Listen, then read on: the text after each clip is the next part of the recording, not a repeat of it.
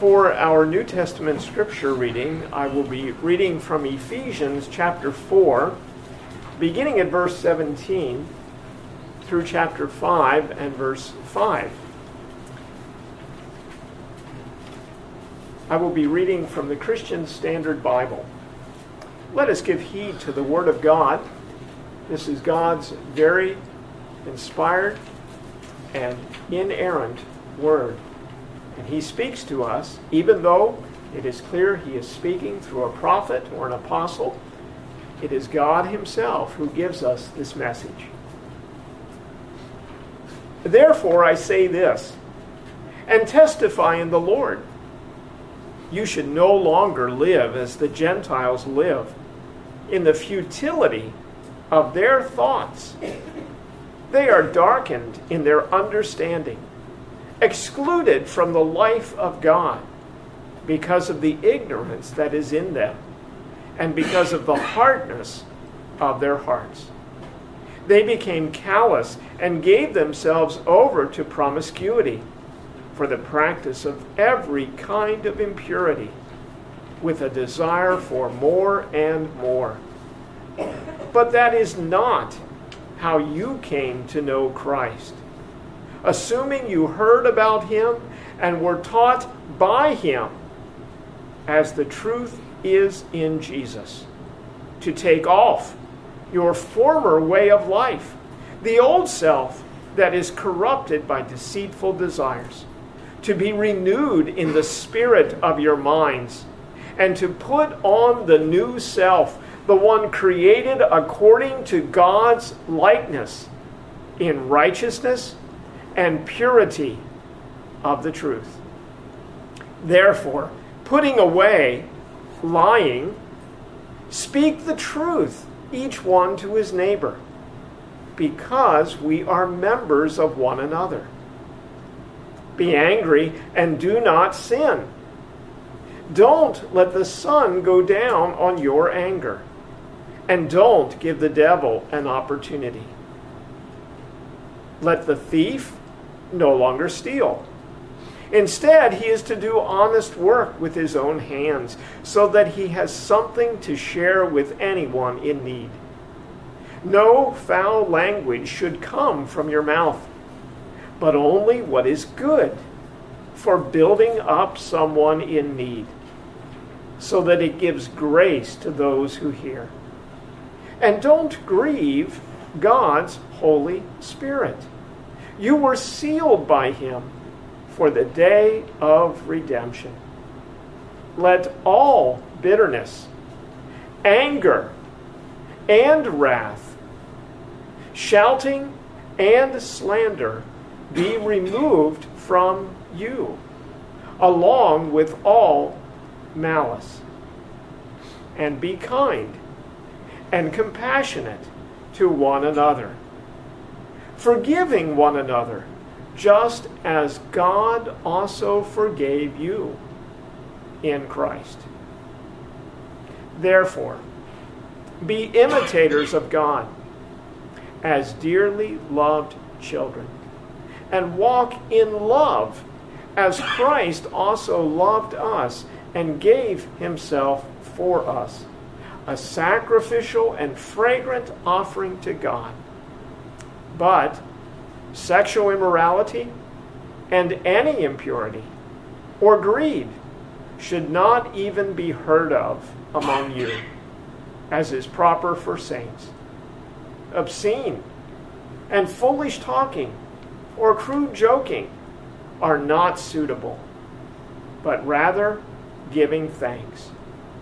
For know and recognize this: every sexually immoral or impure or greedy person who is an idolater does not have an inheritance in the kingdom of Christ and of God.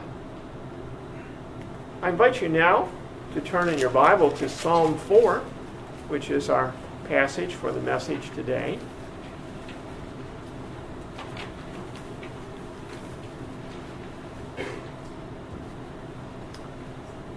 Psalm 4. Let us hear the word of God. For the choir director, with stringed instruments, a psalm of David. Answer me when I call, O God, who vindicates me. You freed me from affliction. Be gracious to me and hear my prayer. How long, exalted ones, will my honor be insulted? How long will you love what is worthless and pursue a lie? Know that the Lord has set apart the faithful for himself. The Lord will hear when I call to him. Be angry and do not sin. On your bed, reflect in your heart and be still. Offer sacrifices in righteousness and trust in the Lord. Many are asking, who can show us anything good? Let the light of your face shine on us, Lord. You have put more joy in my heart than they have when their grain and new wine abound. I will both lie down and sleep in peace. For you alone, Lord, make me live in safety. Let us pray.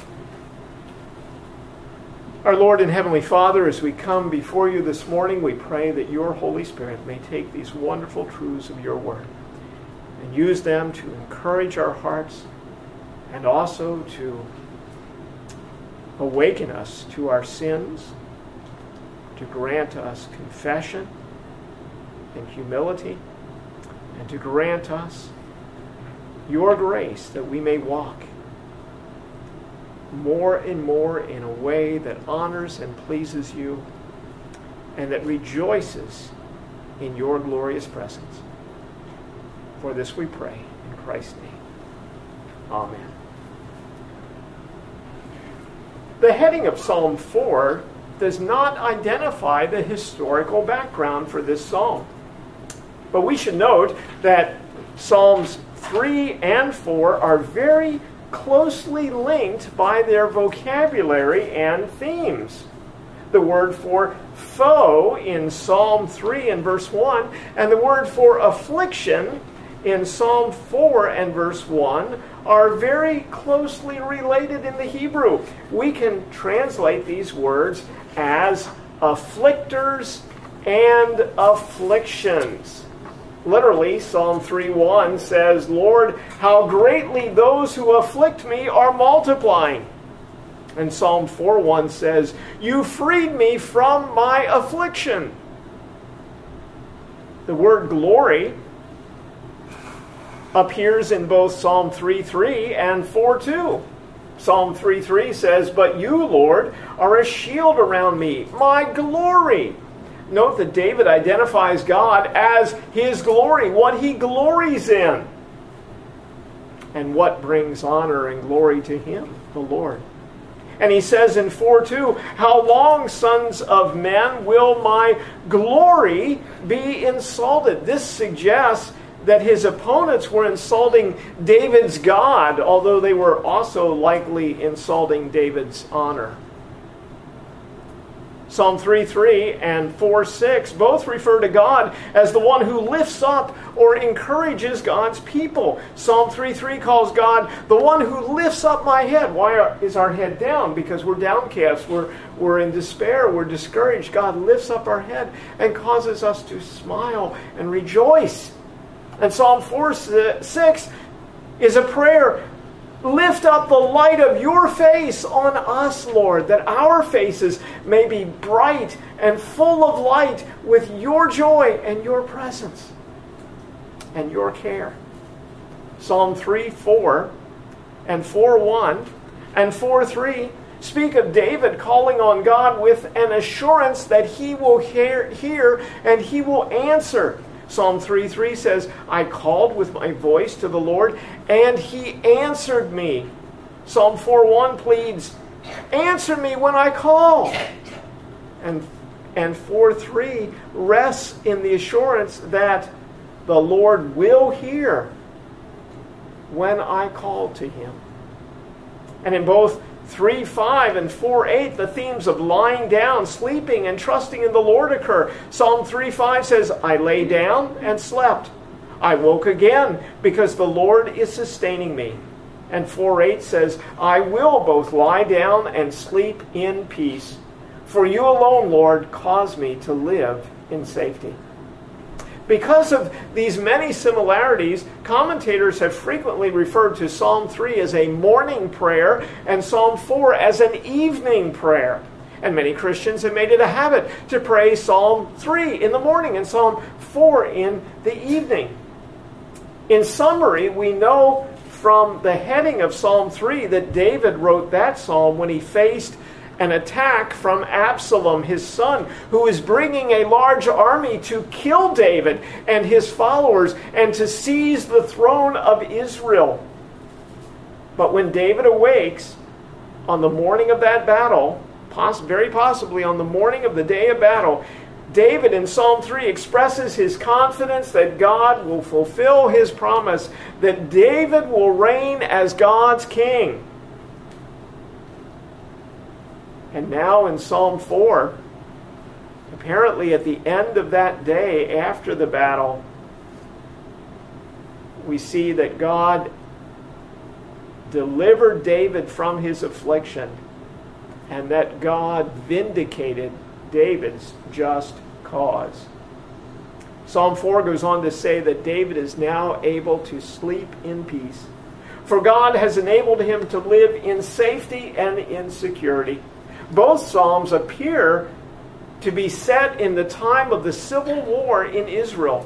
Psalm 3 on the morning before the battle and Psalm 4 on the evening after the battle. And that day was incredibly significant because both the life of David and the continuance of the Messianic kingdom hung in the balance on that day. Now, it is not necessary for us to know the historical background to the psalm in order for us to greatly profit from it. But it can increase our awareness of what David himself was facing when God inspired him to write these prayers. And it also helps us to more appropriately apply these prayers to our own trials and afflictions in life. The first verse of Psalm 4 contains an appeal to God for help. David prays, answer me when I call, O God, who vindicates me. You freed me from affliction. Be gracious to me and hear my prayer. David is crying out to God, and he is certain that God will hear. David is confident that God will again hear and answer his prayer because God just did hear. He did hear and he did answer his prayer. 2 Samuel 18:7 tells us that the battle on that fateful day claimed 20,000 lives of Israelites. But the life of God's appointed king, David, and the Messianic kingdom that God had set up through David, they were both preserved. Absalom's army was completely broken, and Absalom himself, the one who had planned to kill David, and all who were with him, Absalom was dead. So David rightly calls God the God who vindicates me, or literally, the God of my righteousness. God had heard David's call for help and delivered him. God had shown David's cause to be just and had protected him from Satan's plot against him. But David has more things to pray for. And notice that this psalm is not a psalm of celebration over the enemy. David appears to be praying for the reunion of the people of God and the restoration of the kingdom of God. He prays, be gracious to me and hear my prayer. He prays to the Lord, who he knows is righteous and all-powerful, and who is able to bring about the reunion of a divided and alienated people, and to bring about the restoration of God's rule in the hearts of these people. Verses 2 through 5 now show us an appeal to opponents to reflect and trust in the Lord. Yes, David and God's people on earth had been preserved, but there was a great and terrible loss of life in Israel that day. The good thing about it was that God had judged and removed the wicked and rebellious who rose up against God and against his appointed king on that day. The terrible thing about it was that there were many Israelites who had lost loved ones that day. And verse 2 implies that there were those in the kingdom who still questioned the rule of David. David says to them, "How long, exalted ones, will my honor be insulted? Or perhaps, will my glory, namely my God, be insulted? How long will you love what is worthless and pursue a lie?" Namely, the lies of Absalom that you listened to. We should take note that while we saw the words enemies and wicked and anger and wrath and judgment and perish, we saw all these words, and we saw the theme of God striking and breaking the wicked in Psalms 1 and 2 and 3, yet none of these words occur in Psalm 4. And that is significant. David addresses all the Israelites in a gracious way in Psalm 4, including those who were insulting him and insulting his God. He does not pray for their destruction. He pleads with them to reconsider their opposition to him, God's anointed king. He pleads with them to follow the Lord God. David is speaking to the visible church. And granted, they are a mixed multitude. And it may be that some will yet even still reveal themselves to be enemies of God and God's kingdom. But David pleads with all of them to repent of their opposition to God's Messianic kingdom. And he pleads with them to support him, David, the king that God had set over them. David reminds them that God has entered into a very special relationship both with his anointed king and with everyone who trusts in the Lord. He reminds them that God cares for his people, and God will always, always hear their prayers. He says in verse 3, "Know that the Lord has set apart the faithful for himself. The Lord will hear when I call to him." David goes on in verses 4 and 5 to say, "Be angry and do not sin. On your bed, reflect in your heart and be still. Offer sacrifices in righteousness and trust in the Lord." That initial phrase, "be angry," sounds like we are commanded to get angry. And sometimes there are things that are very sinful, and we ought to be angry that sin is taking place. But God is not commanding us here to be angry over sin that comes out of us, but rather sin that we see being done. And this can be translated, "when you are angry." When you are angry, do not sin. Do not let your anger cause you to sin. Even when you see things that are sinful, don't let that cause you to sin yourself. There are times when it is appropriate to be angry, when we are angry about our sin, or about the evil of men that we see, or when God is being dishonored. But we have to admit that most of our anger, probably something like 99% of our anger, is for sinful reasons. We are sinfully angry, and we ought not to be angry.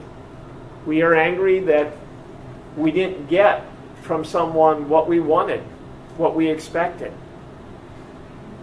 We are angry that God did not give us what we wanted or what we expected. We are angry that God allowed things to happen to us that we didn't want to happen to us. No doubt there were many in Israel who had believed Absalom's lies about David, or had lost a loved one who supported Absalom, and they were angry. But David warns them not to allow their anger to lead them into sin or rebellion. He tells them to consider, to ponder, to reflect on what God has said and done, and to remain silent or still. He urges them to join with the faithful worshipers who come to the tabernacle to offer their sacrifices to the Lord in worship. And so too, we should not allow our anger, whether it might be righteous anger or sinful anger, we should not allow that to pull us away from the Lord. Many times it is in a situation where something goes very wrong in the life of a person or in their family or in their church that people become angry. But usually they're not angry for God's righteousness. Many times they're angry against God. That God in His sovereignty would see fit to allow this, that this would be part of God's good purposes, and they can't accept that, and they walk away from the Lord, or they walk away from their family, or they walk away from the church. We must be careful. Anger is something Satan can often grab hold of and use it to our great detriment, to the harm of those around us, and even to the great harm of our own soul. And David here is urging those who found themselves caught up in this rebellion and are now in this United Kingdom, he's urging them to consider. Don't let your anger turn you from the Lord. Don't let it turn you against righteousness. Come and join the faithful worshipers and bring your worship to the Lord. Come worship the Lord. Come enter His place. Come worship Him. God's saying the same thing to us. We especially need to be in worship. We especially need to be in our knees. We especially need to be in prayer before God.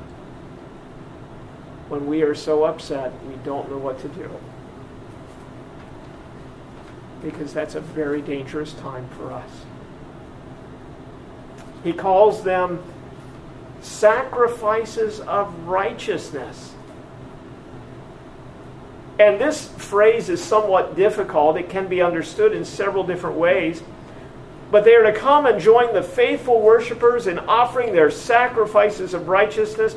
And I think it is translated well in the CSB as sacrifices in righteousness. He urges them to do more than merely bring God's prescribed sacrifice and give that to God. He urges them to offer their sacrifices, their worship, from a submissive and obedient and pure heart. And so, too, when we come to worship the Lord corporately, or in our family, or individually, we ought not to come merely because it's what we ought to do. We ought to come with our worship in righteousness from a heart that we offer love and submission and obedience and thanks and praise to our God. Let us never just check off the box. I went to church every Sunday, every Lord's Day this month. I did. I was consistent. How did you worship? Was it a sacrifice in righteousness? Was it a sacrifice flowing from your heart? Was it worship and praise that showed the Lord just how greatly you love and adore Him, even when you don't understand what He's doing? That you will submit and obey and follow Him in all situations. Finally, David urges them to trust in the Lord.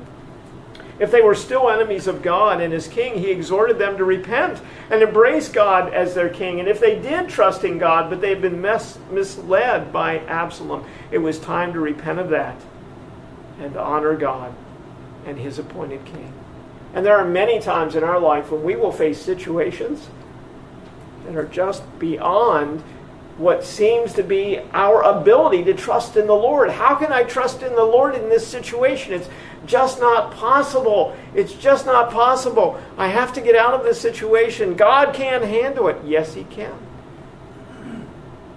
Do everything that you can that is righteous and holy and just, but when you can't do anything more, trust in God. Just keep trusting.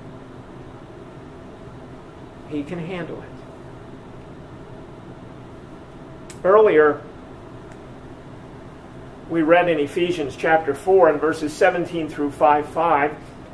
And in it, Paul quoted from Psalm 4:4. He quoted this phrase, "Be angry and do not sin." And he used the very vocabulary and the themes of Psalm 4 in that passage.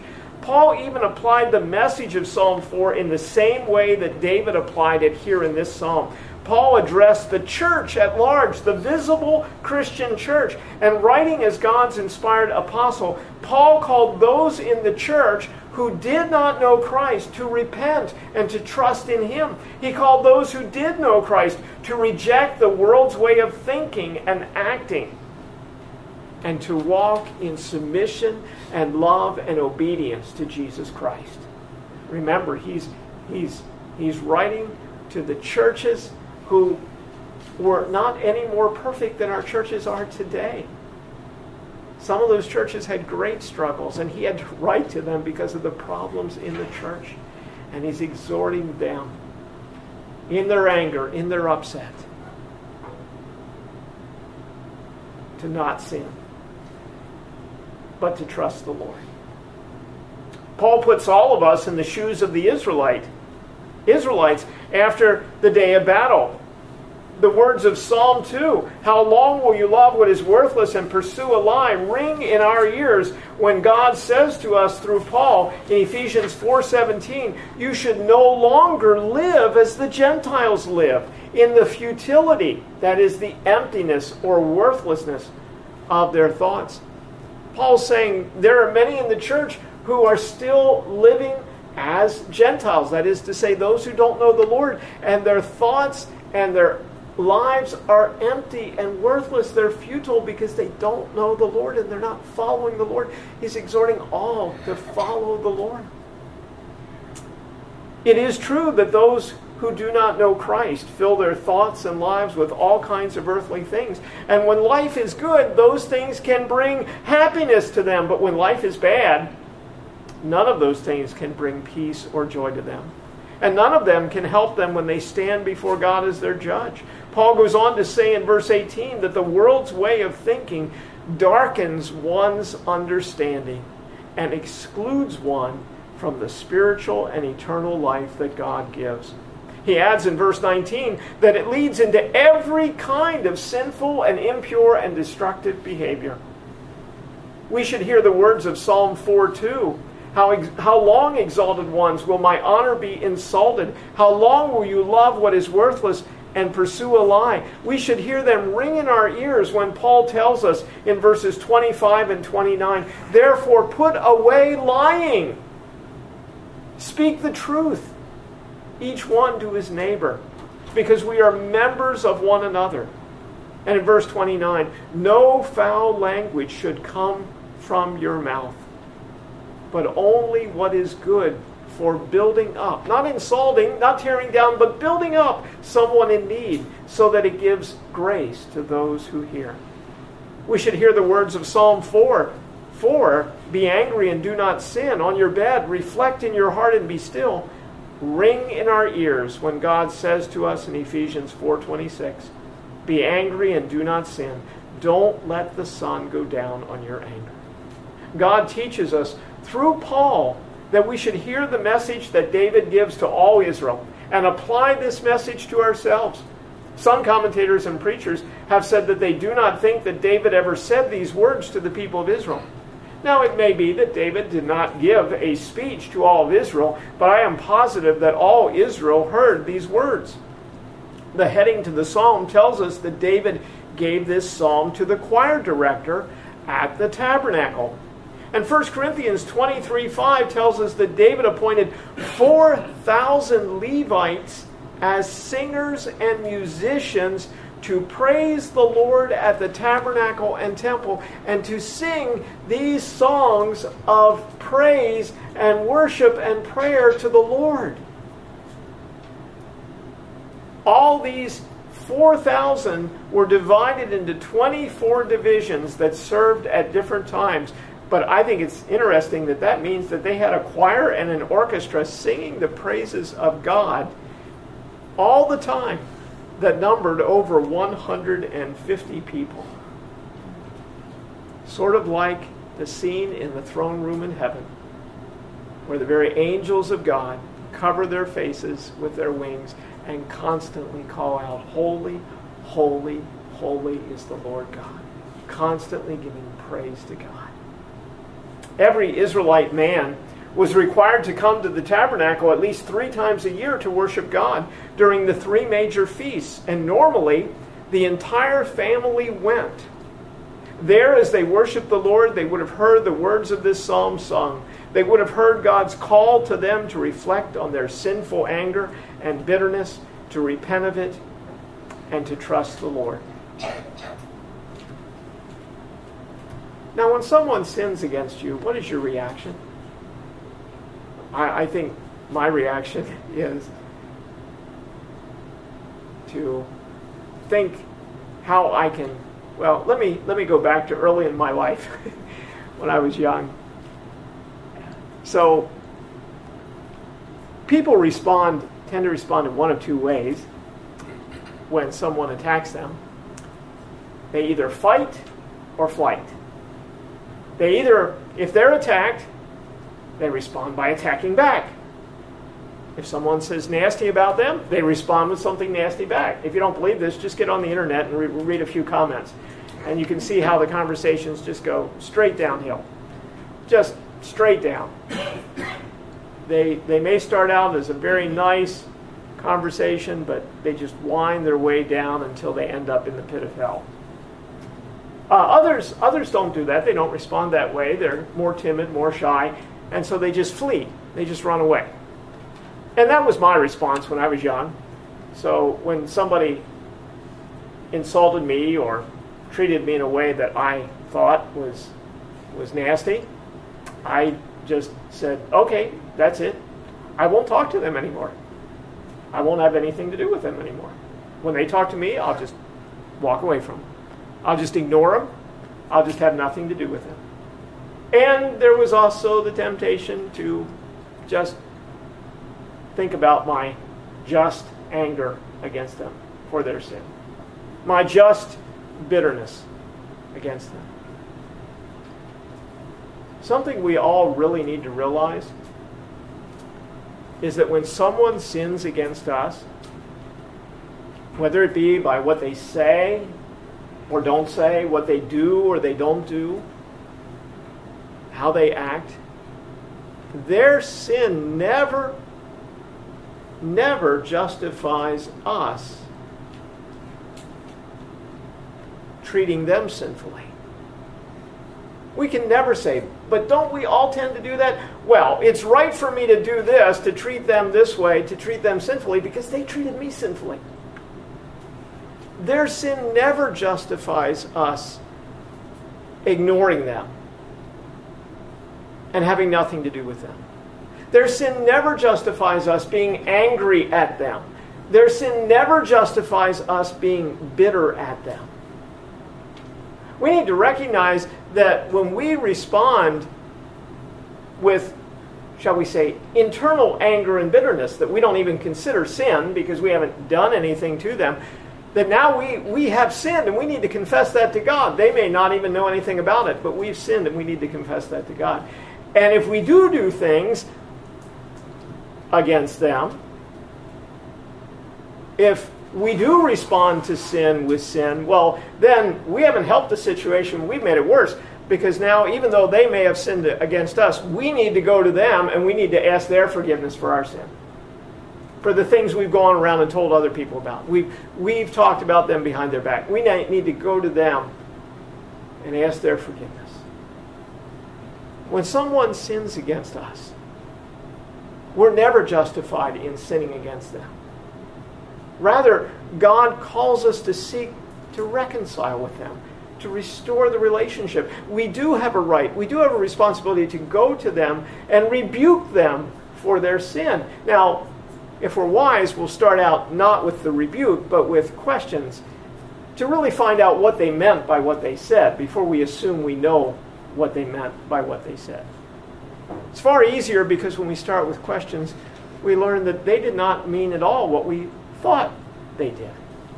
And when we do have a full picture of what they meant, we can ask them why they feel that way.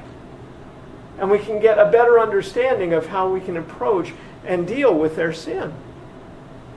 And tell them how this did hurt us. And we do think that they need to ask for forgiveness. And maybe they even need to make something right. Maybe they've broken or taken something and they need to replace it. But we do have a responsibility to go to those where the relationship is broken, that we might be restored to our brother and sister. That relationship would not end. Sadly, in my experience, I've seen so many Christians in churches that they go along fine until they get into a little tiff with another Christian. And rather than ever talk to them or approach them, they just leave the church. They just are gone. But our Savior has given us something precious and valuable. He's given us the steps to be reconciled with our brothers and sisters. But we have to recognize that anger and bitterness are going to be used by Satan. He's going to twist them and use them to keep us from ever going to them. He's going to use that for us to stew in it and feel self-justified and never right those wrongs and never reconcile those relationships. And that's wrong. What does God say to us when you're angry? Don't sin. Don't even let the sun go down on your anger. Go to the person and resolve it that day, right away. Seek the restoration of that precious relationship before it can never be restored. And there is a second teaching here in verses 2 through 5 for us. It is right for us to put ourselves in the shoes of the Israelite and hear these words as addressed to us, but it is also right for us to put ourselves in the shoes of David, the faithful one of God, even as we strive to be the faithful ones of God, and to consider if our attitude towards those who sin against us is the same as David's attitude was towards those who sinned against him. Notice that David never calls them the wicked or enemies. He does not pray for God's judgment on them. He encourages them to reconsider their thoughts and actions. He urges them to reflect on their actions and to trust in the Lord. David has grace for those who have made themselves to be his enemies. He has grace to share with them. He is seeking restoration with them. And Ephesians 4:32 through 5:1 tells us why it is so very important that we as Christians do this same thing. It says this to us, "And be kind and compassionate to one another, forgiving one another, just as God also forgave you in Christ." We did not deserve God's forgiveness, but He forgave us. And His making us His forgiven children means that we are called to become like Him. And that means when others sin against us, we need to go to them and talk to them about it with a heart that is willing and desirous of hearing them ask for forgiveness and granting them a full forgiveness for what they've done against us. Jesus even taught us that we can't pray, "Lord, forgive us our sins," if we are not willing to forgive those who have sinned against us. Now, that does involve going to them and sharing with them and listening to them. And it does require them to ask for our forgiveness. It does require them to seek to make right the things they've done wrong. But we must seek that out because He desires that we would forgive and restore those relationships. And he goes on to say, "Therefore, be imitators of God as dearly loved children, and walk in love as Christ also loved us and gave himself for us, a sacrificial and fragrant offering to God.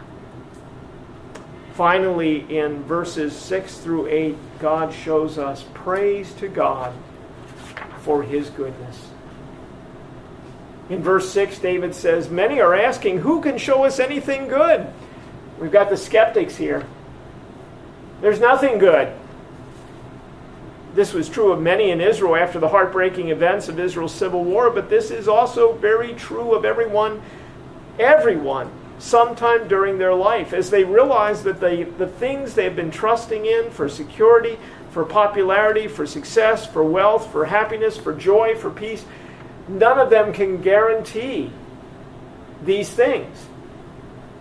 And regarding this universal emptiness in the souls of mankind, David cries out, as we too should, "Let the light of your face shine on us, Lord."